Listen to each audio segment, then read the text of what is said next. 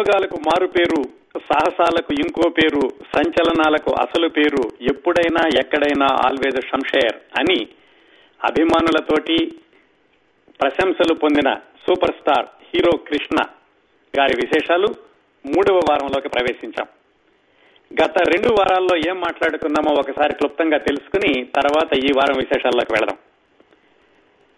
Super star hero Krishna అసలు పేరు ఘట్టమనేని శివరామకృష్ణ ఆయన పంతొమ్మిది వందల నలభై మూడు మే ముప్పై ఒకటిన పుట్టారు. వాళ్ళ స్వగ్రామం తెనాలి దగ్గర బుర్రిపాలెం. స్కూల్లో చదువుకునేటప్పుడు కాలేజీలో చదువుకునేటప్పుడు నాటకాలు వేయడం ఇలాంటి కళాకారుడు ఇలాంటి అలవాట్లు ఏమీ లేవు. కానీ అప్పుడప్పుడు ఈ సినిమా ఫంక్షన్స్ కోసం వచ్చినటువంటి అక్కినేని నాగేశ్వరరావు గారిని చూసి ఓహో సినిమా స్టార్ అయితే ప్రజల్లో ఇంత అభిమానం ఉంటుంది కదా అనుకుని కేవలం ఆ అనుభవం ద్వారానే ఆయన సినిమాల్లోకి వెళ్ళాలి అని నిర్ణయించుకున్నారు. బీఎస్సీ చదవడం అయిపోయాక వాళ్ళ నాన్నగారితోటి నేను మద్రాసు వెళ్ళి సినిమా ప్రయత్నాలు చేస్తానని చెప్పినప్పుడు ఆయన కాదనకుండా వాళ్ళ అమ్మగారు నాన్నగారు ఇద్దరు కూడా మద్రాసు అలాగే వెళ్ళిరా అని చెప్పి పంపించారు. అంతేకాకుండా వాళ్ళ నాన్నగారు రెండు రికమెండేషన్ లెటర్స్ కూడా ఇచ్చారు. ఆ రికమెండేషన్ లెటర్స్ తీసుకుని పంతొమ్మిది వందల అరవై రెండు ప్రాంతాల్లో ఘట్టమనేని శివరామకృష్ణ అనే ఆ యువకుడు మద్రాసు వెళ్ళి చక్రపాణి గారిని అలాగే ఎల్వి ప్రసాద్ గారిని కలుసుకున్నారు. వాళ్ళిద్దరూ చెప్పింది ఏమిటంటే నువ్వు ఇంకా చాలా చిన్నపిల్లడివి పంతొమ్మిది సంవత్సరాల వయసే కదా ఇంకా కొంచెం ఒకటి రెండు సంవత్సరాల నాటకాలు వేసా అనుభవం వస్తుంది అని చెప్పి పంపించారు. ఆ వాళ్ళ మాటల మీద ఆయన వెనక్కి వచ్చి కొన్ని నాటకాలు వేశారు. ఆ తర్వాత ఎల్వి ప్రసాద్ గారు పిలిచారు ఒక సినిమాలో వే- వేషం ఇద్దామని కొడుకులు కోడళ్ళు అనే సినిమా. అది ప్రా- అది ప్రారంభం కాకుండానే రిహార్సల్స్ స్థాయిలోనే ఆగిపోయింది. అలాగే శ్రీధర్ అనేటటువంటి తెలుగు వాడే తమిళ దర్శకుడు. ఆయన కూడా కాదలిక్క నేరమిల్లై అనే సినిమాలో వేషం ఇస్తా అన్నారు కానీ కృష్ణ గారికి తమిళం కొరుకుడు పడకపోవడంతో అందులో కూడా అవకాశం రాలేదు. అలా అందినటువంటి అవకాశాలు రెండు చేజారిపోయాక పంతొమ్మిది వందల అరవై ఐదులో విడుదలైన తేనె మనసుల ద్వారా కృష్ణ గారు వెండి తెరకి పరిచయం అయ్యారు. ఆయన్ని పరిచయం చేసినటువంటి ఆదుర్తి సుబ్బారావు గారే ఆ రెండో సినిమా కనె మనసులకు కూడా అవకాశం ఇచ్చారు కృష్ణ గారు నటించడానికి. ఆ కన్నె మనసుల్లో నటిస్తూ ఉండగానే గూఢచారి నూట పదహారు అనేటటువంటి ఆయన మూడవ సినిమా తెలుగులో మొట్టమొదటి జేమ్స్ బాండ్ చిత్రం అని చెప్పుకోవచ్చు. ఆ సినిమాలో అవకాశం రావడం అది సూపర్ హిట్ అవడంతో కృష్ణ గారు ఆ రోజు నుంచి దాదాపుగా పాతిక సంవత్సరాల వరకు మళ్ళా వెనక్కి తిరిగి చూసుకునే అవకాశం లేకుండా ఆయన కెరీర్ కొనసాగింది. మధ్యలో ఒకటి రెండు అవి ఇబ్బందులు అలాగే ఒకటి రెండు త- తక్కువగా నటించేటటువంటి అవకాశాలు ఉన్నా కానీ మొత్తంగా చూసుకుంటే సగటున్న సంవత్సరానికి పన్నెండు సినిమాల చొప్పున ఆయన ఇరవై సంవత్సరాల పాటు కొనసాగారు. ఈ గూఢచారి నూట పదహారు తర్వాత వరుసనే ఆయనకు పదిహేను సినిమాల్లోనో ఇరవై సినిమాల్లోనో నటించేటటువంటి అవకాశం వచ్చింది. అక్కడి నుంచి చూసుకుంటే కృష్ణ గారి మొట్టమొదటి నుంచి సినిమా కూడా ఆయనకి ప్రతి సినిమాకి ఏదో ఒక ప్రత్యేకత ఉంటూ వచ్చింది. ఎలాగంటే ఆయన నటించిన మొట్టమొదటి చిత్రం తేనె మనసులు తెలుగులో రంగుల్లో నిర్మించబడిన మొట్టమొదటి సాంఘిక చిత్రం. అలాగే ఆయన నటించిన మూడో సినిమా గూఢచారి నటపు నూట పదహారు తెలుగులో మొట్టమొదటి జేమ్స్ బాండ్ చిత్రం. అలాగే ఆయన నటించిన ఐదవ సినిమా సాక్షి తెలుగులో మొట్టమొదటి ప్రయోగాత్మక పూర్తిగా అవుట్డోర్లో నిర్మించబడిన చిత్రం. ఆ విధంగా ప్రతి సినిమాలోనూ ఏదో ఒక ప్రత్యేకత నిలబెట్టుకుంటూ ఆయన కెరీర్ కొనసాగింది. పంతొమ్మిది వందల డెబ్బైలోనే అంటే ఆయన సినీ రంగ ప్రవేశం చేసినటువంటి నాలుగైదు సంవత్సరాల్లోనే పద్మాలయ పిక్చర్స్ అని సొంతంగా చిత్ర నిర్మాణ సంస్థను ప్రారంభించి అగ్ని పరీక్ష అనే సినిమా తీశారు.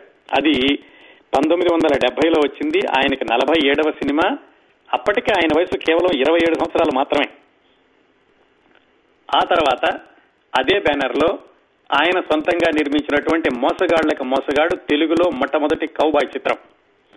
ఇంతకుముందు కార్యక్రమంలో చెప్పినట్టుగానే కృష్ణ గారు నటించినటువంటి కొన్ని సినిమాల గురించి నేను పూర్తిగా అంటే గంటసేపు కార్యక్రమం చేశానండి. అవన్నీ మళ్ళా నేను ఇక్కడ పరావృతం చేయబోవడం లేదు. ఆ కార్యక్రమాలు వినాలనుకుంటే మీరు యూట్యూబ్లో నా ఛానల్కి వెళితే గనక సాక్షి మోసగాళ్ళకు మోసగాడు అలా మరికొన్ని సినిమాల గురించి గూఢచారి నూట పదహారు వీటన్నింటి గురించి కూడా సమగ్రమైనటువంటి సమాచారం లభిస్తుందండి. అవన్నీ కాకుండా ఆ సినిమాలకు సంబంధించి అవి కృష్ణ గారి కెరీర్ని ముందుకు ఎలా తీసుకెళ్ళాయి అనేటటువంటి కోణంలో కొన్ని విశేషాలు చెబుతూ మిగతా కార్యక్రమంలోకి వెళ్దాం. కృష్ణ గారు ఈ మొట్టమొదటి నుంచి కూడా అంటే పంతొమ్మిది వందల అరవై ఐదులో ప్రారంభిస్తే అరవై ఐదు అరవై ఆరు వదిలేస్తే కనుక అరవై ఏడు నుంచి ఆయన కెరీర్ అలా తారాపథంలో కొనసాగుతున్న ఆ పరిస్థితుల్లో కొన్ని మైలురాళ్ళు అనదగినటువంటి చిత్రాల గురించి మాట్లాడుకుంటూ ఆయన కెరీర్ కెరీర్ని సమీక్షించుకుంటూ మన కార్యక్రమాన్ని కొనసాగిద్దామండి. క్రిందటి వారం ఈ మోసగాళ్ళు మోసగాడు వరకు చెప్పుకున్నాము. ఆ తర్వాత ఈ వారం విశేషాల్లోకి వెళ్ళబోయే ముందు ఒక చిన్న సవరణ చెప్తాను. క్రిందటి వారం నేను చెప్పిన కార్యక్రమంలో ఒక పొరపాటు దొరికిందండి. అదేమిటంటే కృష్ణ గారు కృష్ణరాజు గారు కలిసి నటించిన మొదటి సినిమా అవే కళ్ళు అని చెప్పాను. అది పొరపాటు. కృష్ణ గారు కృష్ణరాజు గారు కలిసి నటించిన మొదటి సినిమా నేనంటే నేనే. దాంట్లో కృష్ణరాజు గారు విలన్గా మళ్ళా పరిచయం అయ్యారు. అంటే ఆయన మొదటి చిలకా గోరింక తర్వాత అది సరిగా అడగపోయేసరికి నేనంటే నేనే ద్వారా విలన్గా పరిచయం అయ్యారు. అది కృష్ణ గారు కృష్ణరాజు కలిసి నటించినటువంటి సినిమా. ఈ పొరపాటుకి చింతిస్తూ మళ్ళీ ఈ రోజు కార్యక్రమంలోకి వెళ్దాం. మోసగాళ్ళకు మోసగాడు. అది ఆయన నటించిన అరవయవ సినిమా ఆయన సొంతంగా నిర్మించినటువంటి రెండవ చిత్రం. కృష్ణ గారి కెరీర్లో ఈ మొట్టమొదటి నుంచి వచ్చినటువంటి రికార్డులను గమనిస్తే మొదట నాలుగైదు సినిమాలు వచ్చినటువంటి రికార్డులు కానీ ప్రత్యేకతలు కానీ ఆయన కావాలని ఆయన తెచ్చుకున్నవి కాదు. ఆయన ఎంపిక కాకుండా సహజంగానే వాటితో పాటుగా రికార్డులు వచ్చినాయి. అంటే మొట్టమొదటి కలర్ పూర్తి సాంఘిక చిత్రం మొట్టమొదటి జేమ్స్ బాండ్ చిత్రం మొట్టమొదటి ప్రయోగాత్మక చిత్రం ఇవన్నీ కూడా ఆయన నటించారు కానీ ఆయన ఎంపిక కంటే కూడా ఆయనకి వచ్చిన అవకాశాలు అనుకోవచ్చు. అదే మోసగాళ్ళకు మోసగాడు నుంచి ఆయన చేసినటువంటి ప్రయోగాలన్నీ ఆయన కావాలని చేసిన ప్రయోగాలు. ఆయన ఐచ్ఛికంగా సొంతంగా నిర్మించిన సినిమాలు చేసిన ప్రయోగాలు ఈ మోసగాళ్ళకు మోసగాడు నుంచి మొదలైనయండి. మోసగాళ్ళకు మోసగాడు. తెలుగులో మొట్టమొదటి కౌబాయ్ చిత్రం అవడమే కాకుండా అది భారీ స్థాయిలో నిర్మించబడినటువంటి చిత్రం. చాలా అధిక బడ్జెట్ తోటి ఉత్తర భారతదేశానికి గుర్రాలని చాలా వందలాది కళాకారుల్ని తీసుకెళ్ళి అక్కడ చిత్రీకరించినటువంటి చిత్రం మోసగాళ్ళకు మోసగాడు. ఈ సినిమా గురించి ఒక రెండు విశేషాలు చెప్తాను. కృష్ణ గారు మొట్టమొదటిసారిగా మద్రాసు వెళ్ళి రికమెండేషన్ లెటర్ చూపించింది ఈ విజయ ప్రొడక్షన్స్లో ఉన్నటువంటి నాగిరెడ్డి చక్రపాణి గారులలో చక్రపాణి గారికి. చక్రపాణి గారు కృష్ణ గారి నాన్నగారు మిత్రులు తెనాల నుంచి. ఆ పరిచయం తోటి కృష్ణ గారి నాన్నగారు రికమెండేషన్ లెటర్ రాసి ఇవ్వడంతో కృష్ణ గారు వెళ్ళి చక్రపాణి గారిని కలిశారు. అప్పటి నుంచి చక్రపాణి గారు కృష్ణ గారు నటించినటువంటి సినిమాలు ఆయన నిర్మించకపోయినా వాళ్ళ ఊరి నుంచి వచ్చిన కురవాడు తెలిసిన వాళ్ళ అబ్బాయి అన్న అభిమానంతో కృష్ణ గారిని జాగ్రత్తగా గమనిస్తూ ఉండేవాళ్ళు చక్రపాణి గారు. ఈ మోసగాళ్ళకు మోసగాడి సినిమా నిర్మాణం జరుగుతున్నప్పుడు చక్రపాణి గారి సెట్స్లోకి వెళ్ళి ఆ మనుషుల్ని ఆ వేష భాషలు ఆ సెట్టింగ్స్ అవి చూసి ఏమిటయ్యా కృష్ణ ఏం సినిమా తీస్తున్నావు నువ్వు? ఈ టోపీలు ఏమిటి ఈ బట్టలు ఏమిటి ఈ సెట్టింగ్లు ఏమిటి అసలు తెలుగు వాళ్ళకి అర్థమవుతుందా? ఎందుకు తీస్తున్నావు ఈ సినిమా? పైగా నువ్వు సొంతంగా తీస్తున్నావు భారీ బడ్జెట్ అంటున్నావు దెబ్బతింటావు జాగ్రత్తగా చూసుకో అని సలహా ఇవ్వబోయారు కృష్ణ గారు మరి ఒకసారి ఆయన నిర్ణయం తీసుకున్నాక వెనక్కి తిరిగి చూడడం అనేది లేదు ఆయనకు మొదటి నుంచి కూడాను. అది మోసగాళ్ళకి మోసగాడి నుంచే మొదలైందని చెప్పుకోవచ్చు. సరే పెద్ద ఆయన చెప్తున్నా కానీ ఆయన ఏమన్నారంటే లేదండి బాగుంటుంది. ఈ మన తెలుగు ప్రేక్షకులందరూ కౌబాయ్ సినిమాలు చూస్తున్నారు కదా ఇది కూడా నచ్చుతుంది నాని నాకు నమ్మకం ఉంది అని చెప్పారు. కానీ చక్రపాణి గారు మాత్రం మళ్ళా రెండు మూడు సార్లు అలాగే వచ్చి చూశారట సెట్టింగ్స్కి. అప్పుడు కృష్ణ గారు చెప్పారట చూసారా చక్రపాణి గారు? మరి మీరే వచ్చి చూస్తున్నారు ప్రతిసారి ఈ షూటింగ్ ఎలా ఉంటుందని ఒకటికి రెండు సార్లు వచ్చి చూస్తున్నారు. ప్రేక్షకులకు కూడా తప్పటి తప్పనిసరిగా నచ్చుతుందండి అని చక్రపాణికి చెప్పే చక్రపాణి గారికి చెప్పారు. కానీ చక్రపాణి గారికి ఎందుకో ఈ సినిమా మీద అంతగా నమ్మకం లేదు. మోసగాళ్ళకు మోసగాడు తెలుగు వాళ్ళకి అర్థమవుతుంది అని ఆయనకు అంతగా నమ్మకం కుదరలేదు. సరే సినిమా అయిపోయింది. ఆ మోసగాళ్ళకు మోసగాడు ప్రివ్యూ వేసినప్పుడు చూసిన వాళ్ళందరూ కూడా కొంతమంది బాగుందన్నారు కొంతమంది ఏదోనండి మాదిరిగా ఉంది మరి ప్రజలకు అర్థమవుతుందో లేదో అన్నారు.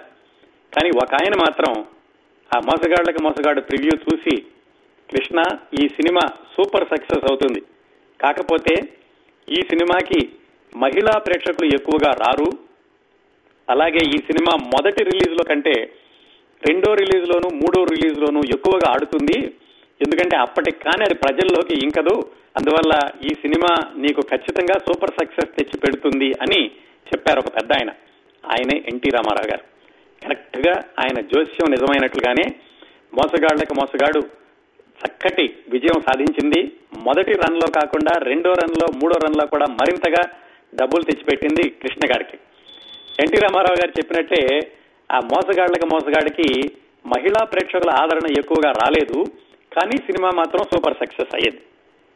ఇది పంతొమ్మిది వందల డెబ్బై ఒకటిలో విడుదలైందండి. అంటే అప్పటికి కృష్ణ గారి వయసు ఇరవై ఎనిమిది సంవత్సరాలు ఆయన నటించిన చిత్రాలు అరవై.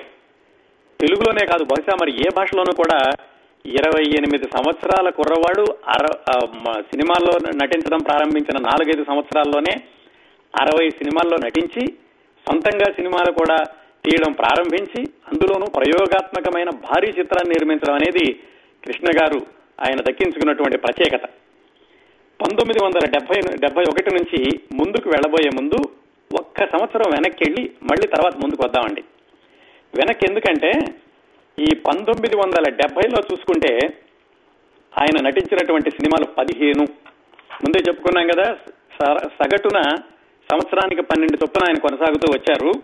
మొట్టమొదటి సంవత్సరాల్లో ఆయన పదిహేను సినిమాల్లో నటించారు. అరవై తొమ్మిదిలో పదిహేను సినిమాలు డెబ్బైలో పదిహేను సినిమాలు. ఈ డెబ్బైలో ఆయన నటించినటువంటి పదిహేను సినిమాల్లో ప్రత్యేకత ఏమిటంటే పదిహేను సినిమాల్లో పన్నెండు సినిమాల్లో విజయ నిర్మల్ గారు హీరోయిన్. అంటే మొత్తం పదిహేను సినిమాలు వస్తే పంతొమ్మిది వందల డెబ్బైలో పన్నెండింటిలో విజయ నిర్మల్ గారే హీరోయిన్. మిగతా మూడింటిలో మాత్రం ఒక సినిమాలో రాజశ్రీ ఒక సినిమాలో భారతి ఒక సినిమాలో వాణిశ్రీ హీరోయిన్లు. అంతగా కృష్ణ విజయ నిర్మల్ గారి కాంబినేషన్ ఆ సాక్షి సినిమా నుంచి కూడా కొనసాగుతూ వచ్చింది. పంతొమ్మిది వందల డెబ్బైలో వచ్చినటువంటి ఇంకొక సినిమా ప్రత్యేకత ఏమిటంటే మానాన్న నిర్దోషి అని ఒక సినిమా వచ్చిందండి. అది పంతొమ్మిది వందల డెబ్బై జనవరిలో విడుదలైంది. ఆ సినిమాలో కృష్ణ గారి అమ్మాయిగా నటించిన ఒక చిన్న పిల్ల. ఆ అమ్మాయి శ్రీదేవి. కృష్ణ గారి కూతురుగా నటించినటువంటి శ్రీదేవి ఆ తర్వాత పెద్ద అయ్యాక కృష్ణ గారి పక్కన దాదాపుగా ముప్పై సినిమాల్లో హీరోయిన్గా నటించడమే కాకుండా కృష్ణ గారు తీసినటువంటి హిందీ సినిమా ద్వారా హిందీ సినిమా రంగానికి పరిచయం అక్కడ కూడా అద్భుతమైన నటిగా పేరు తెచ్చుకున్న శ్రీదేవి కృష్ణ గారితో కృష్ణ గారి కూతురుగా మొట్టమొదటిసారిగా పంతొమ్మిది వందల డెబ్బైలో వచ్చిన మానాన్న నిర్దోషిలో నటించారు. అది పంతొమ్మిది వందల డెబ్బై సంవత్సరంలో కృష్ణ గారి కెరీర్ గ్రాఫ్ అండి. డెబ్బై ఒకటిలో ఇప్పుడు చూసుకున్నాం కదా ఆయన నటించినటువంటి మోసగాళ్ళకు మోసగాడు సూపర్ సక్సెస్ అయింది. ఆయన నిర్మించినటువంటి రెండో చిత్రం ఆయనకి ఘన విజయం సాధించి పెట్టిన మొదటి చిత్రం తెలుగులో మొట్టమొదటి కౌబాయ్ చిత్రం. ఎన్టీ రామారావు గారు చెప్పినట్లుగానే మోసగాళ్ళకు మోసగాడు తర్వాత చాలా వరకు అలాంటి సినిమాల్లోనే నటించే అవకాశాలు వచ్చినాయి కృష్ణ గారికి. ఆ తర్వాత సంవత్సరం అంటే ఈ డెబ్బై ఒకటిలోనూ తర్వాత డెబ్బై రెండులో కూడా కొనసాగిన సినిమాలు ఏమిటంటే Chalaki Rani Kiladi Raja James Bond triple seven Monagadu వస్తున్నాడు జాగ్రత్త మా ఊరి మొనగాడు గూడు పుఠాణి హంతకులు దేవాంతకులు దాదాపుగా ఆ సినిమాలన్నీ కూడా అయితే జేమ్స్ బాండ్ సినిమా లేకపోతే కౌబాయ్ సినిమా అన్నట్లుగా ఆయన కెరీర్ కొనసాగింది. ఎన్టీ రామారావు గారు చెప్పారు కదా ఈ మోసగాళ్ళకు మోసగాడు మహిళా ప్రేక్షకులు ఎక్కువగా రారు అని ఈ కౌబాయ్ సినిమాలకు కూడా మహిళా ప్రేక్షకులు తక్కువగా ఉండేవాళ్ళు. అయితే కృష్ణ గారి సినిమాలు సంవత్సరానికి పన్నెండు పదిహేను వస్తున్నప్పుడు ఘన విజయం సాధించినవి ఉండేవి ఒక మాదిరిగా ఆడేవి ఉండేవి కానీ ఆయనకి ఉన్నటువంటి డిమాండ్లో మాత్రం ఎక్కడా తగ్గడం అనేది జరగలేదు పది సంవత్సరాల వరకు. ఎందుకు తగ్గిందో తర్వాత చూద్దాం. ఈ పంతొమ్మిది వందల డెబ్బై ఒకటి మోసగాళ్ళకి మోసగాడు తర్వాత కౌబాయ్ సినిమాలు జేమ్స్ బాండ్ సినిమాలే కాకుండా కోడలు పిల్ల మేనకోడలు అని కుటుంబ గాథా చిత్రాలు కూడా రెండింటిలో నటించారు. కానీ ఇంకా ఆయన ఈ మహిళా ప్రేక్షకులకి మరింతగా దగ్గరయ్యేట్టుగా చేసినటువంటి చిత్రం పండంటి కాపురం. అది పంతొమ్మిది వందల డెబ్బై రెండు జులైలో వచ్చింది. అంటే ఈ మోసగాళ్ళకు మోసగాడు వచ్చిన సంవత్సరానికి వచ్చింది. ఈ పండంటి కాపురం గురించి కూడా మనం క్లుప్తంగా మాట్లాడుకోవాలండి. ఎందుకంటే కృష్ణ గారి కెరీర్లో ఈ పండంటి కాపురానికి కొన్ని ప్రత్యేకతలు ఉన్నాయండి. ఆయన నటించిన సినిమాల్లో సిల్వర్ జూబిలీ చేసుకున్న మొట్టమొదటి సినిమా ఈ పండంటి కాపురం. ఈ సినిమాకి పునాది ఎలా పడిందంటే ఈయన మోసగాళ్ళకు మోసగాడు చిత్రం నిర్మించాక మళ్ళా సొంతంగా సినిమా తీయడానికని కథలు వెతుకుతూ ఉన్నారు. అలాగే బయట సినిమాల్లో ఎలాగూ బిజీగా ఉన్నారు ఊపిరి సలపకుండా ఆ రోజుల్లో ప్రభాకర్ రెడ్డి గారు కృష్ణ గారి దగ్గరకు వచ్చి నా దగ్గర ఒక మంచి కథ ఉందండి. కాకపోతే ఇది భారీ చిత్రం అవుతుంది. నాకు ఒక్కరికే నిర్మించేటటువంటి ధైర్యం లేదు. మీరు కూడా కలిస్తే కనుక ఇద్దరూ కలిసి నిర్మిద్దాము అని చెప్పారు. ఆ కథ విన్నాక కృష్ణ గారికి కూడా నచ్చి ఆయన కూడా వాటాదారుడిగా కలిసి దాన్ని కృష్ణ సమర్పించడం అలాగే ప్రభాకర్ రెడ్డి గారి జయప్రద పిక్చర్స్ అనేటటువంటి ఆ సంస్థ నిర్మాణంలో ఈ పండంటి కాపురం సినిమా మొదలై దాంట్లో రాణి మాలినీదేవి అని ఒక పాత్ర ఉంటుంది. దానికోసం భానుమతి గారిని అడిగారు. కానీ ఆవిడేవో కారణాంతరాల వల్ల ఆవిడ నటించలేకపోయారు. ఆ రాణి మాలినీదేవి పాత్రలో జమున గారు నటించారు. ఆ పాత్రకి ఎంత పేరు వచ్చిందంటే జమున గారి బొమ్మ ఒకటే ఉన్నటువంటి హోర్డింగ్స్ కూడా చాలా పెట్టారు ఆ పన్నెంటి కాపురానికి.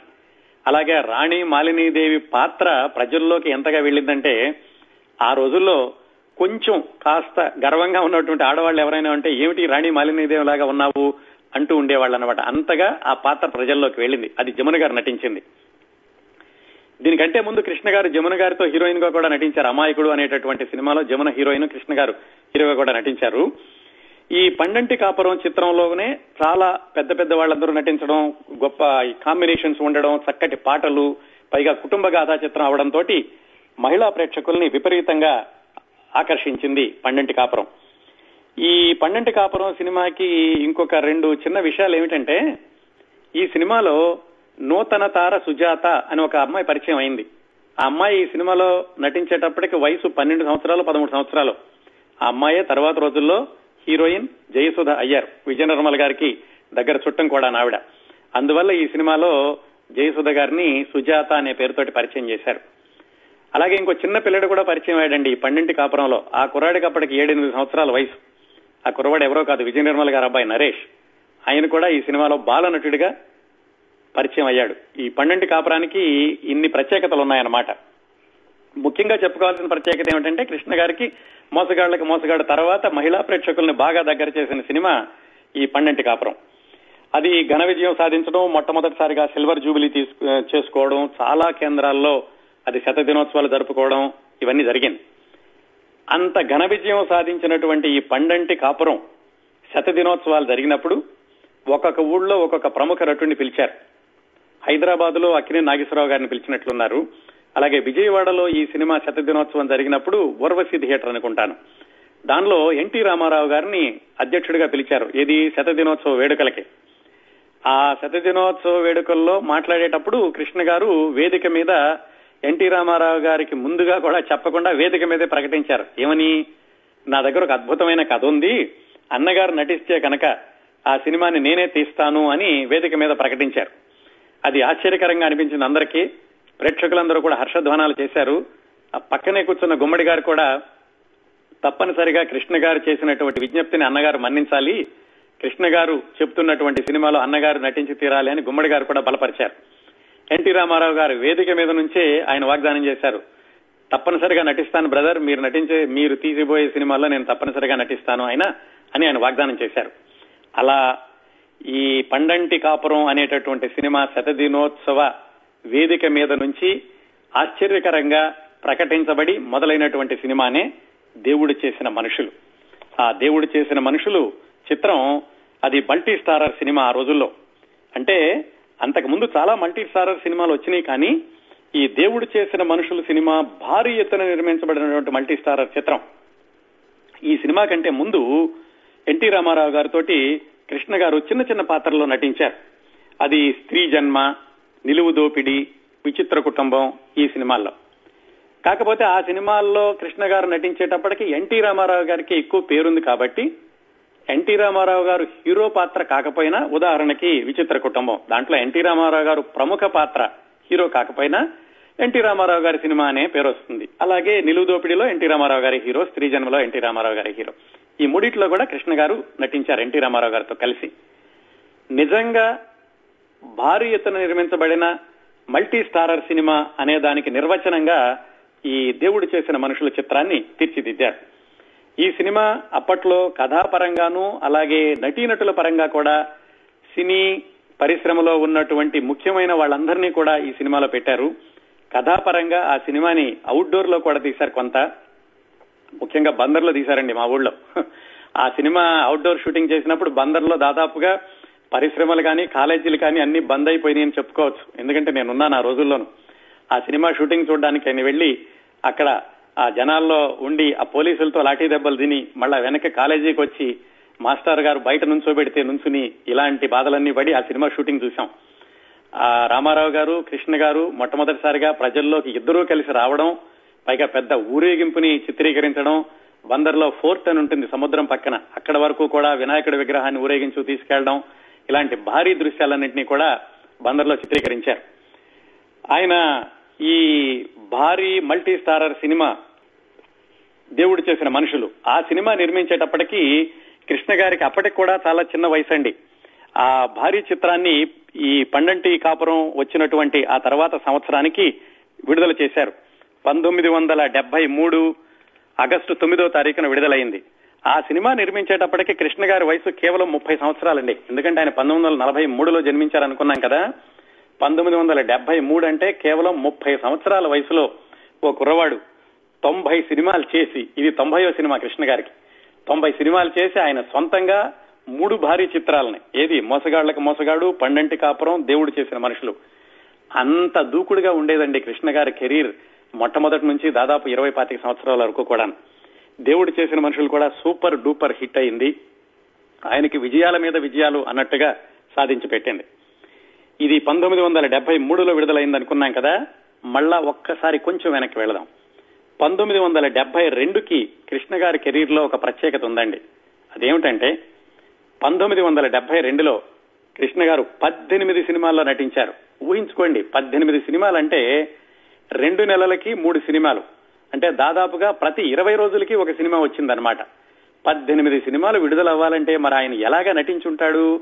దాదాపుగా ప్రతి ఏ రోజు చూసుకున్నా గానీ ఆయన చేతిలో దాదాపుగా పన్నెండు నుంచి పదిహేను సినిమాల సంతకాలు పెట్టి ఉండేవాళ్ళు నాలుగైదు సినిమాలు షూటింగ్లో ఉండేవి కొన్ని నాలుగైదు మిగతా సినిమాలు సగం ఏమో ప్రీ ప్రొడక్షన్లో సగం పోస్ట్ ప్రొడక్షన్ లోనూ ఉండేవి కృష్ణ గారు ఆయన ఒక్కడే ఒక ఫ్యాక్టరీ లాగా పనిచేశారు.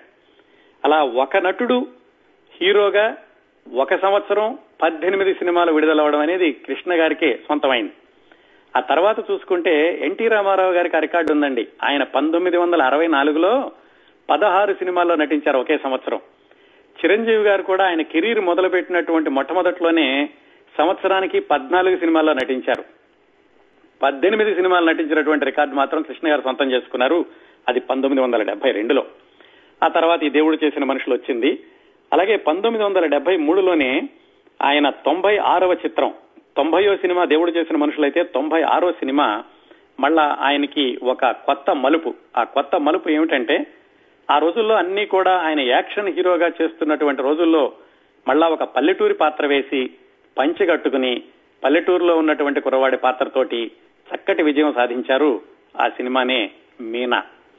కృష్ణ గారు నటించినటువంటి తొలి నవలా చిత్రం అంటారు ఆ మీనాని. అలాగే విజయ నిర్మల గారి దర్శకత్వంలో వచ్చిన మొట్టమొదటి సినిమా కూడా మీనా. అది కృష్ణ గారికి తొంభై ఆరవ చిత్రం పంతొమ్మిది వందల డెబ్బై మూడు డిసెంబర్లో వచ్చింది. ఈ మీనా గురించి పూర్తి కార్యక్రమాన్ని మనం రాబోయే కార్యక్రమాల్లో ఒక రోజు మాట్లాడుకుందాం ఒక గంట సేపు. చాలా విశేషాలు ఉన్నాయి. ఈ మీనా నవల వెనకాల కథ అలాగే ఎద్దనపూడి సులోచనారాయణ గారు చెప్పినటువంటి విశేషాలు మీనా షూటింగ్ విశేషాలు మీనా విజయం ఇవన్నీ కూడా మనం భవిష్యత్ కార్యక్రమాల్లో ఒక రోజు పూర్తి కార్యక్రమం కింద మాట్లాడుకుందాం. అందుకని చెప్పి మీనా గురించి ఎక్కువ విశేషాలు ఈ రోజు చెప్పడం లేదు. కృష్ణ గారికి మాత్రం ఆ మీనా సినిమా నిర్మిస్తున్నప్పుడు విజయ నిర్మల్ గారిని అన్నారట ఏమిటండి కృష్ణ గారు అందరూ జేమ్స్ బాండ్ సినిమాలు కౌబాయ్ సినిమాలు యాక్షన్ సినిమాలో నటిస్తుంటే మీకు ఎంత ధైర్యం? ఈయన ఒక పల్లెటూరు మనిషి కింద పంచి కట్టుకుని కర్ర మెడ మీద వేసుకుని ఇలా చూపిస్తారా? అన్నారట కానీ ఆవిడ విజయ నిర్మల్ గారి స్క్రీన్ ప్లే అద్భుతంగా ఉంది. బ్రహ్మ ఆ పెద్ద నవలను తీసుకుని చక్కగా ఆ పాఠకుల్లో ఉన్నటువంటి అభిమానానికి ఏమాత్రం తగ్గకుండా చక్కటి స్క్రీన్ ప్లే తోటి మీనా చిత్రాన్ని రూపొందించారు విజయ నిర్మల్ గారు. అది ఆవిడకి తెలుగులో దర్శకురాలిగా మొట్టమొదటి చిత్రం. నిజానికి ఆ సినిమాకి ఆవిడ దర్శకత్వం వహించాల్సింది కాదు. ఆవిడ వేరే సినిమా ద్వారా తెలుగు ప్రేక్షకులకి దర్శకురాలిగా పరిచయం అవ్వాల్సినటువంటి సందర్భాన్ని ఆరుద్ర గారు అడ్డం కొట్టి అది రాకుండా చేశారు. ఆ విశేషాలు ఏమిటి అనేది మనం వీణా మీనా గురించి మాట్లాడుకున్నప్పుడు చెప్పుకుందాం. ఆ విధంగా కృష్ణ గారి నట జీవితంలో ఒక మైలురాయి మీనా అనుకోవచ్చండి.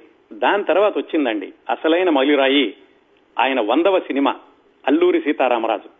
అది పంతొమ్మిది వందల డెబ్బై నాలుగు మే ఒకటిన విడుదలైంది. అల్లూరి సీతారామరాజు సృష్టించినటువంటి సంచలనాల గురించి వేరుగా చెప్పాల్సిన అవసరం లేదు కదా? ఈ సినిమా గురించి కూడా మనం చాలా వివరంగా విశేషాలన్నీ ఒకరోజు పూర్తి కార్యక్రమం కింద మాట్లాడుకుందాం. అందుకని అల్లూరి సీతారామరాజు గురించిన విశేషాలు కూడా ఎక్కువ చెప్పడం లేదు. కొన్ని మాత్రం చెప్తాను. ఎందుకంటే ఆయన నట జీవితంలో పెద్ద మైలురాయి పెద్ద మలుపు గొప్ప అది రికార్డు సృష్టించినటువంటి చిత్రం. రెండు రకాలుగా రికార్డు సృష్టించిందండి. ఒకటి తెలుగు సినిమా అల్లూరి సీతారామరాజు సినిమాని నిర్మించిన ఏకైక నిర్మాత అలాగే పూర్తి స్థాయి అల్లూరి సీతారామరాజు పాత్ర నటించినటువంటి ఏకైక నటుడు కృష్ణ. అలాగే అద్భుతమైనటువంటి విజయం సాధించింది. అది ఒక రికార్డు ఇంకో రికార్డు కూడా ఉంది అది తర్వాత చెప్తాను. ఈ అల్లూరి సీతారామరాజు సినిమా నిర్మించడానికి చాలా కష్టాలు పడ్డారు చాలా చరిత్ర పరిశోధన చేశారు ఎన్టీ రామారావు గారితో ఢీకొన్నారు ఆ విశేషాలని మరో రోజు మాట్లాడుకుందాం అని చెప్పాను కదా. ఈ సినిమా అయిపోయాక మళ్ళీ చక్రపాణి గారే ఈ సినిమా ప్రివ్యూ చూసి ఏది అల్లూరు సీతారామరాజు. చక్రపాణి గారు ముందు నుంచి కృష్ణ గారి కెరీర్ని గమనిస్తూ వస్తున్నారు కదా వాళ్ళ మిత్రుడి గారి అబ్బాయిని. ఆ సినిమా చూడగానే కృష్ణను పిలిచి ఏం కృష్ణ ఎన్ని సినిమాల్లో నటిస్తున్నావు? అని అడిగారు.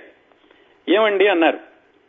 ఈ సినిమా తర్వాత వచ్చే సినిమాలన్నీ కూడా అట్టర్ ఫెయిల్యూర్ అవుతాయని చెప్పారు.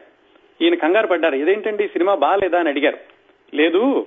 ఈ సినిమా అత్యద్భుతంగా ఉంది. ఎంత అద్భుతంగా ఉందంటే ఈ సినిమా తర్వాత తెలుగు ప్రేక్షకులు నిన్ను ఇంకా ఏ పాత్రలోనూ కూడా చూడరు. అందుకని తర్వాత వచ్చే సినిమాలన్నీ కూడా ఫెయిల్ అవుతాయి. నిర్మాతలన్నీ కూడా మట్టి కొట్టుకుపోతారు అని ఆయన చెప్పారు. అల్లూరి సీతారామరాజు చిత్రం ప్రివ్యూ చూశాక. కృష్ణ గారు దాన్ని పెద్దగా పట్టించుకోలేదు. పైగా ఎన్ని అవాంతరాలు వచ్చినా కృష్ణ గారు ఒక నిర్ణయం తీసుకున్నాక దానికే కట్టుబడి అదే దోవలో వెళుతూ ఉండేవాళ్ళు కాబట్టి సరే ఆయన చెప్పిన విషయాన్ని కూడా ఆయన పెద్దగా పట్టించుకోలేదు. అల్లూరు సీతారామరాజు చిత్రం విడుదలయ్యింది. అత్యద్భుతమైనటువంటి విజయం సాధించింది. ఈ రోజు కూడా అల్లూరు సీతారామరాజు చిత్రం తెలుగు చలనచిత్ర చరిత్రలో ఒక మైలురాయిగా అందరూ పరిగణిస్తూ ఉంటారు. మరి ఆ తర్వాత కృష్ణ గారి కెరీర్ ఏమైంది? ఎందుకు సినిమాలు ఆడలేదు? మళ్ళీ ఆయన ఎలా పుంజుకున్నారు? ఆ సినిమా ఆడనటువంటి రోజుల్లో ఆయన పరిస్థితి ఎలా ఉంది? అల్లూరు సీతారామరాజు పంతొమ్మిది వందల డెబ్బై నాలుగు మే ఒకటి అనుకున్నాం కదా? పంతొమ్మిది వందల డెబ్బై నాలుగులో కృష్ణ గారు నటించినటువంటి సినిమాలు పదమూడు వచ్చినాయండి. పదమూడిటిల్లో కూడా సూపర్ సక్సెస్ అయిన సినిమా ఈ అల్లూరి సీతారామరాజు ఒకటే. మిగతావి మరీ మట్టి కొట్టుకుపోవడం అలాగేం అవలేదు కానీ ఘన విజయం సాధించలేదు. అలాగే చక్కటి విజయం సాధించిన సినిమాలు కూడా చాలా తక్కువగా ఉన్నాయి. బిలో యావరేజ్ యావరేజ్ సినిమాలుగానే నడిచినాయి. ఈ అల్లూరి సీతారామరాజు విడుదలయ్యాక వెంటి బొమ్మలు అనే సినిమా వచ్చింది. అది ఒక మాదిరిగా ఆడింది. ఆ తర్వాత రాధమ్మ పెళ్ళి గౌరీ ఆడంబరాలు అనుబంధాలు దీర్ఘ సుమంగళి ఇంటింటి కథ ఇలా వచ్చినాయండి. ఇవన్నీ కూడా ఒక మాదిరిగా ఆడినటువంటి సినిమాలే కానీ కృష్ణ గారి కెరీర్ని ముందుకు తీసుకెళ్ళేటటువంటి సినిమాలు కానీ కృష్ణ గారి ఇమేజ్ని మరింత ముందుకు తీసుకెళ్ళేటువంటి సినిమాలు కానీ ఏమీ లేవు. అయితే కొంతమంది నిర్మాతలు సేఫ్గా బయటకు వచ్చారు. కొంతమంది నిర్మాతలు నష్టపోయారు. సినిమాలు సక్సెస్ పరంగా చూసుకుంటే గనక సక్సెస్ సినిమాలు అనేవి లేవు. ఈ ఈ సంవత్సరం ఏది అల్లూరి సీతారామరాజు విడుదలైనటువంటి డెబ్బై నాలుగవ సంవత్సరంలో. మిగతా సినిమాలన్నీ ఫెయిల్ అవడం ఒక ఎత్తు. ఈ పంతొమ్మిది వందల డెబ్బై నాలుగు చివరిలో వచ్చినటువంటి ప్రతిష్టాత్మకమైనటువంటి చిత్రం వీళ్ళు కావాలని ధైర్యంగా తీసినటువంటి సినిమా దేవదాసు. అది కూడా ఈ అల్లూరి సీతారామరాజు తర్వాత వచ్చినటువంటి పరాజయాల పరంపరలో కలిసిపోయింది. ఆ దేవదాసు చిత్రం పంతొమ్మిది వందల డెబ్బై నాలుగు డిసెంబర్లో వచ్చింది. ఏది? మేలో అల్లూరి సీతారామరాజు వస్తే డిసెంబర్లో ఈ దేవదాసు వచ్చింది. ఈ దేవదాసు చిత్రం గురించి రెండు మాటలు చెప్తాను. ఆ చిత్రం విజయ నిర్మల గారికి దర్శకురాలిగా తెలుగులో రెండవ సినిమా. అది కూడా ఈ అల్లూరి సీతారామరాజు తెలుగులో వచ్చినటువంటి పూర్తి స్థాయి మొట్టమొదటి సినిమా స్కోప్ చిత్రం కదా? దేవదాసును కూడా సినిమా స్కోప్లో తీశారు. ఆ సినిమా తీయడానికి కారణం ఏమిటంటే నవలా చిత్రం ఏదైనా తీద్దాము అనుకున్నారు విజయ నిర్మల గారు ఆ మీనా సక్సెస్ తర్వాత. సరే నవలను తీసుకుంటే కనుక ఈ దేవదాసు శరత్ బాబు నవలని ఎందుకు తీసుకోకూడదు అని ఆ నవల ఆధారంగా దేవదాస్ సినిమా నిర్మిద్దాం అనుకున్నారు. మరి దేవదాసు అనగానే తెలుగు వాళ్ళందరికీ గుర్తొచ్చేది అప్పటికి ఇప్పటికీ ఎప్పటికీ అక్కినే నాగేశ్వరరావు గారి దేవదాసు పంతొమ్మిది వందల యాభై మూడు ప్రాంతాల్లో వచ్చింది. మరి ఆ సినిమా హక్కులు ఎవరి దగ్గర ఉన్నాయి? ఆ సినిమా హక్కులు తీసుకోవాలా? నవల హక్కులు తీసుకుని సినిమా నిర్మించవచ్చా అని ఆలోచించినప్పుడు వీళ్ళు నవల హక్కు తెలుసుకుని సినిమా నిర్మించడం ప్రారంభించారు. కొంతమంది చెప్పారు మీరు అక్కినే నాగేశ్వరరావు గారి సినిమా ఉండగా మీరు నిర్మిస్తున్నారు. మీ ధైర్యానికి మేము మెచ్చుకుంటున్నాము. కాకపోతే బహుశా మీ సినిమా విడుదలైనటువంటి రోజుల్లో ఆ సినిమా కూడా విడుదల చేస్తారేమో. జాగ్రత్త తీసుకోవడానికి మీరు పని చేయండి. ఆ సినిమా హక్కులు విజయవాడలో మాధవరావు అనే దగ్గర ఉన్నాయి. ఆ హక్కులు మీరు కొనేసుకోండి. అలాగైతే కనుక ఆ సినిమా విడుదల కాకుండా మీరు చూసుకోవచ్చు. అప్పుడు మీరు సినిమా విడుదల చేసుకోవచ్చు అని సలహా చెప్పారు. కృష్ణ గారికి నచ్చలేదు. నేనంత పిరికివాడిని కాదు. అదేదో ఆ సినిమా వల్ల నా సినిమా ఆడదు అనేటటువంటి భయంతో ఆ సినిమా హక్కులు కొనుక్కుని ఆ సినిమాని దాచేయడం అది నా ప్రవర్తనకు విరుద్ధం. ధైర్యంగా నేను విడుదల చేస్తాను. ఏమవుతుందో చూద్దామని ఆయన తీసుకున్నటువంటి నిర్ణయానికి వెనక్కి వెళ్ళలేదు. అయితే మరి అక్కినే నాగేశ్వరరావు గారికి చెప్పలేదు? ఆయన ఈ సినిమా తీస్తున్నానని అక్కినే నాగేశ్వరరావు గారికి చెప్పారు. అక్కినే నాగేశ్వరరావు గారు సుమారుగా ఆ రోజుల్లోనే అంటే పంతొమ్మిది వందల డెబ్బై నాలుగులో ఆయన అమెరికాకి హార్ట్ ఆపరేషన్ కోసం రావడానికని ఆయన ప్రయాణానికి సిద్ధమవుతున్నారు. ఆ రోజుల్లో కృష్ణ గారు వెళ్ళి కలిశారు. నాగేశ్వరరావు గారు ఇలాగ నేను దేవదాస్ సినిమా తీస్తున్నానండి మీకు చెబుదామని వచ్చాను మీ ఆశీస్సులు కావాలి అన్నారు. అప్పుడు ఇద్దరు సిగరెట్లు కాలుస్తుండేవాళ్ళు. ఆయన జేబులో నుంచి ఒక సిగరెట్ తీసి కృష్ణ గారికి ఒక సిగరెట్ ఇచ్చి ఆయన సిగరెట్ కాలుస్తూ అక్కిన నాగేశ్వరరావు గారు కృష్ణ బహుశా ఇది నా జీవితంలో కాల్చే చివరి సిగరెట్ అవ్వచ్చు. నేను ఆపరేషన్ కోసం వెళ్తున్నాను. వచ్చాక నేను సిగరెట్లు మానేస్తాను అని చెప్పి ఈ దేవదాసు ప్రసక్తి వచ్చినప్పుడు తప్పనిసరిగా చెయ్యి సినిమా నీకు సక్సెస్ రావాలని నేను కోరుకుంటున్నాను. ఇండస్ట్రీ బాగుంటే అందరం బాగుంటాం కదా అని మంచిగా చెప్పారు. సరే కృష్ణ గారు విజయ నిర్మల్ గారి దర్శకత్వంలో భారీ ఎత్తున ఆ దేవదాస్ చిత్రాన్ని నిర్మించారు. డిసెంబర్లో విడుదల చేశారు. అయితే ఏమైంది? ఈ కృష్ణ గారి దేవదాసు సినిమా రావడానికి వారం రోజుల ముందు అక్కినే నాగేశ్వరరావు గారి దేవదాసు సినిమా విడుదలైంది. అది ఎవరు చేశారు ఎందుకు చేశారు ఎలా చేశారు అవన్నీ పక్కన పెట్టండి. ఆ దేవదాసుకు ఉన్నటువంటి ఆ ప్రజల్లో ఉన్నటువంటి ప్రాచుర్యాన్ని గురించి మళ్ళీ చెప్పాల్సిన అవసరం లేదు కదా.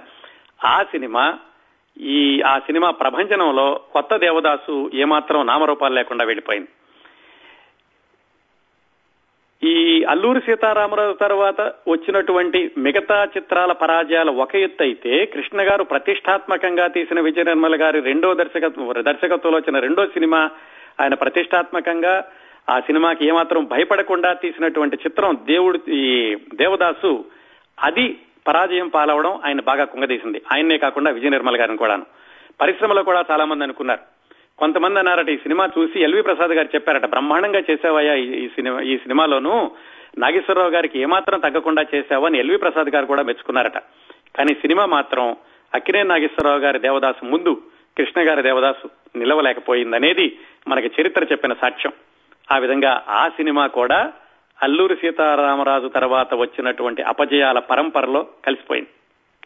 అది పంతొమ్మిది వందల డెబ్బై నాలుగు చివరిలో. ఈయన ఫెయిల్యూర్స్ పంతొమ్మిది వందల డెబ్బై ఐదులో కూడా కొనసాగినాయండి. ఆయన సినిమాలు పంతొమ్మిది వందల డెబ్బై ఐదులో ఆయన నటించినటువంటి సినిమాలు ఎనిమిది విడుదలైనవి కానీ పంతొమ్మిది వందల డెబ్బై ఐదు మే జూన్ వచ్చేసరికి అంటే ఈ సరిగ్గా అల్లూరి సీతారామరాజు సినిమా విడుదలైన సంవత్సరానికి ఆయన చేతిలో ఉన్నటువంటి సినిమాలన్నీ అయిపోయినాయి. ఏ నిర్మాత కూడా ఆయన దగ్గరికి రాలేదు. ఒకే ఒక్క సినిమా ఆయన చేతిలో ఉంది. Rajarajeswari Vilas coffee club. అది కూడా చక్రపాణి గారు తీస్తున్నారు. ఇది కృష్ణ గారు వచ్చిన పది సంవత్సరాలకి ఇండస్ట్రీకి వచ్చిన పది సంవత్సరాలకి చక్రపాణి గారికి కృష్ణ గారితో ఒక సినిమా నిర్మించేటటువంటి అవకాశం దొరికింది. అది రాజేశ్వరి విలాస్ కాఫీ క్లబ్. ఆ ఒక్క సినిమా తప్ప కృష్ణ గారి చేతిలో మరే సినిమానూ లేదు. పంతొమ్మిది వందల డెబ్బై ఐదు మధ్యలో వచ్చేసరికి. చాలా విచిత్రం. పది సంవత్సరాల క్రిందట ఇండస్ట్రీకి వచ్చిన కుర్రాడు దాదాపుగా వంద సినిమాలు నూట పది సినిమాలు తీసినటువంటి కుర్రాడికి చేతిలో ఒక్క సినిమా కూడా ఒకే ఒక్క సినిమా తప్ప మిగతా ఏమీ లేవు నిర్మాతలు ఎవరో దగ్గరికి రాలేదు. ఆయన రాసుకున్నారు ఒకసారి ఇంటర్వ్యూలో కూడా చెప్పారు. ఇక కెరీర్ అయిపోయిందా? పదేళ్ళలోనే నేను సినిమాల్లో నుంచి వెళ్ళిపోవాలా? ఇన్ని ప్రయోగాలు చేశాను ఇన్ని విజయాలు సాధించిన వాడిని ఇంతటితో అయిపోయిందా అని ఆయన చాలా కుంగిపోతున్నటువంటి పరిస్థితుల్లో నిలబెట్టాలి. ఎవరు నిలబెడతారు? ధైర్యంగా ఎవరు సినిమా తీయడానికి ముందుకు వస్తారు? నిర్మాత అందరూ వెనక్కి వెళ్ళిపోతున్న రోజుల్లో అందుకని ఆయన నిలబెట్టినటువంటి నిర్మాత ఒకళ్ళు ఉన్నారు. ఆయన ఎవరంటే ఆయనే. ఆయనే సొంతంగా ఒక సినిమా తీద్దామని పాడి పంటలు అనేటటువంటి సినిమా ఆయన పంతొమ్మిది వందల డెబ్బై మూడులోనే ఏది దేవుడు చేసిన మనుషులు సినిమా నిర్మాణ సమయంలోనే పాడి పంటలు అనేటటువంటి పేరును కూడా అనౌన్స్ చేశారు వాళ్ళు.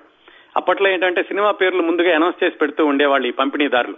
అలా ఈ పాడి పంటలు అనేటటువంటి సినిమాని పంతొమ్మిది వందల డెబ్బై మూడు దీపావళికే దాన్ని అనౌన్స్ చేశారు. కానీ తర్వాత ఏం వర్క్ జరగలేదు. ఇప్పుడు పంతొమ్మిది వందల డెబ్బై ఐదులో నిర్మాతలు ఎవరూ రాని రోజుల్లో కృష్ణ గారు మళ్ళా ఆ స్క్రిప్ట్ను బయటకు తీసి సొంతంగా తీద్దామని ప్రారంభించారు. ఎందుకంటే మరి తర్వాత ఆయన కెరీర్ నిలబెట్టాలంటే ఎవరు రావట్లేదు. తన కెరీర్ తనే నిలబెట్టుకోవాలి కాబట్టి అది కూడా విజయ నిర్మల్ గారి దర్శకత్వంలో. విజయ నిర్మల్ గారి హీరోయిన్గా పాడి పంటల సినిమాని పంతొమ్మిది వందల డెబ్బై ఐదు చివరిలోనే ఎప్పుడో ప్రారంభించారు. ప్రారంభించినప్పుడు ఆ సినిమాకి కథ మాటలు రాయడానికి కథ ఉంది అప్పటికే మాటలు రాయడానికి ఆచార్య ఆత్రేయ గారిని పిలిచారు. ఆయన ఒక నెల రోజులు పనిచేశారు. ఏం కదయ్యా ఇది? పాడి పంటలు అంటున్నావు దీనిలో పాడి లేదు పంట లేదు నేను మాటలు రాయలేను అని చెప్పేసి ఆయన వెళ్ళిపోయారు. అప్పుడు మళ్ళీ కృష్ణ గారికి అల్లూరి సీతారామరాజు సూపర్ హిట్ సినిమాకి మాటలు రాసిన మహారథి గారిని పిలిపించి ఆ మహారథి గారు కృష్ణ గారు ఈ పాడి పంటల సినిమాకి దర్శకత్వం చేసే పి. చంద్రశేఖర్ రెడ్డి గారు ముగ్గురు కూర్చుని ఆ స్క్రిప్ట్ అంతటిని మళ్ళీ తిరగరాసుకున్నారు దాన్ని సినిమాకి వీలైనటువంటి స్క్రిప్ట్గా మలుచుకున్నారు. ఆ సినిమా పల్లెటూరి నేపథ్యంలో ఉంటుంది. అందుకని సినిమా షూటింగ్ చాలా భాగం ఎక్కడంటే గుడివాడ విజయవాడ మధ్యలో మానికొండ అని ఒక ఊరుంది. ఆ ఊళ్ళో అంతకు ముందు ఉండమ్మ బొట్టు పెడతా అనే సినిమా కూడా తీశారు.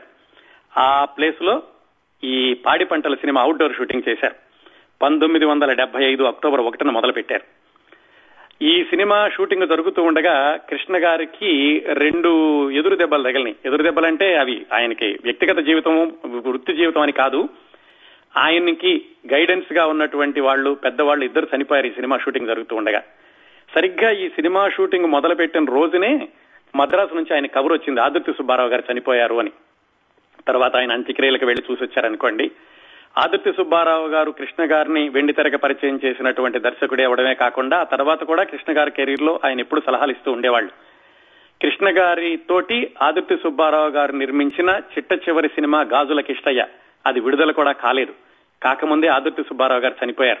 ఆదుర్తి సుబ్బారావు గారు చనిపోయిన వారం రోజులకో పది రోజులకో గాజుల కిష్టయ్య విడుదలైంది. కృష్ణ గారి పరాజయాల పరంపర నడుస్తుంది కదా దానిలోనే ఆ సినిమా కూడా కొట్టుకుపోయింది. ఒక మాదిరిగా ఆడింది ఆ సినిమా. ఈ పాడి పంటల సినిమాని మానికొండలో షూటింగ్ చేస్తున్నారు పల్లెటూరు నేపథ్యంలోనూ. అక్కడ ఎడ్లు అవి కావాల్సి వస్తే కృష్ణ గారి నాన్నగారు స్వయంగా ఒంగోలు వెళ్ళి దగ్గరుండి ఎడ్లను కొనుక్కొచ్చి వాటికి శిక్షణనిప్పించి ఎడ్ల పందాలు అవన్నీ తీశారు. ఆ పల్లెటూరు నేపథ్యంలో ఆ సినిమా అంతా నడుస్తూ ఉండగా కొన్ని రోజులకి మరొక వార్త తెలిసింది. చక్రపాణి గారు కూడా మరణించారని. ఆయన కూడా పెద్ద దిక్కుగా ఉన్నారు కృష్ణ గారికి ఇండస్ట్రీలోను. ఆయన కూడా కృష్ణ గారితో అప్పుడు రాజేశ్వరి విలాస్ కాఫీ క్లబ్ నిర్మాణం కూడా మధ్యలో ఉంది. అలా అలాంటి రోజుల్లో ఆయన కూడా మరణించారు. ఆ విధంగా ఈ పాడి పంటల షూటింగ్ జరుగుతూ ఉండగా ఆదుర్తి సుబ్బారావు గారు చక్రపాణి గారు కృష్ణ గారికి చాలా ఆత్మీయులైనటువంటి ఇద్దరు మరణించడం అది కూడా శుభసూచకంగా అనిపించలేదు ఆయనకి. సరే ఎలాగైతే సినిమా పూర్తి చేశారు పంతొమ్మిది వందల డెబ్బై ఆరు జనవరి సంక్రాంతికి విడుదల చేద్దాం అనుకున్నారు. ఆయన సంక్రాంతికి విడుదల చేద్దాం అనగానే నవయుగ పంపిణీ వాళ్ళు వచ్చి కృష్ణ గారిని కలిసి ఏమండి కృష్ణ గారు మీకు గుండా చెరువ ఈ సినిమాని ఇప్పుడు సంక్రాంతికి ఎలా విడుదల చేస్తారు? మీ సినిమాలన్నీ ఫెయిల్ అవుతున్నాయి. పైగా పక్కన చూడండి అక్కిరే నాగేశ్వరరావు గారి మహాకవి క్షేత్రయ్య అది రాబోతోంది. శోభన్ బాబు గారి పిచ్చి మహారాజు అది వస్తోంది. ఎన్టీ రామారావు గారి వేములవాడ భీమకవి అవి వస్తోంది. వాళ్ళు ముగ్గురు మంచి ఫామ్లో ఉన్నారు. మీ సినిమాలన్నీ ఫెయిల్ అవుతున్నాయి. ఆ సినిమాల పైన మీ సినిమాని రిలీజ్ చేస్తారా సంక్రాంతికి అని ఆయన నచ్చ చెప్ప చూశారు. కృష్ణ గారు ససేమిలా వినలేదు. వింటే ఆయన కృష్ణ గారు ఎందుకు అవుతారు? సూపర్ స్టార్ హీరో కృష్ణ ఎక్కడైనా ఎప్పుడైనా ఆల్వేస్ సంశయర్ అని చెప్పుకున్నాం కదా ఆయన తీసుకున్న నిర్ణయానికి మాత్రం వెనకాడలేదు. ఆ నిర్ణయానికి కట్టుబడి ఉండడం అది అపజయమైనా విజయమైనా సరే సమానంగా స్వీకరించడం కృష్ణ గారికే చేతనైంది. అందుకని ఆయన ఏమాత్రం వెనకాడకుండా పంతొమ్మిది వందల డెబ్బై ఆరు సంక్రాంతికి విడుదల చేశారు పాడిపంటల సినిమాని. మిగతా సినిమాలు ఏమైనా చెప్పాల్సిన అవసరం లేదు కదా? పాడి పంటలు మళ్ళా సూపర్ డూపర్ సక్సెస్ అవడంతో కృష్ణ గారు మళ్ళీ ఫామ్లోకి వచ్చారు. ఆయనకున్నటువంటి ఆ అపజయాల పరంపర కేవలం ఒక సంవత్సరం లోపు మాత్రమే నడిచింది. పాడి పంటల నుంచి మళ్ళీ ఆయన ట్రాక్లోకి వచ్చి సంవత్సరానికి పన్నెండు పదమూడు సినిమాలు కొనసాగడం ప్రారంభమైంది. అక్కడి నుంచి బయలుదేరి మరొక ముప్పై సంవత్సరాల వరకు ఆయన చలనచిత్ర జీవితంలోని మరికొన్ని మైలురాళ్ళు అనదగిన సినిమాలు ముఖ్యంగా కురుక్షేత్రం. ఆ సినిమా గురించి మనం వచ్చే వారం మాట్లాడుకుందాం. సూపర్ స్టార్ కృష్ణ గారి జీవిత విశేషాలు మూడవ వారం కార్యక్రమాన్ని ఇంతటితో ముగిద్దాం. నాలుగవ వారం వచ్చే వారం మాట్లాడుకుందాం.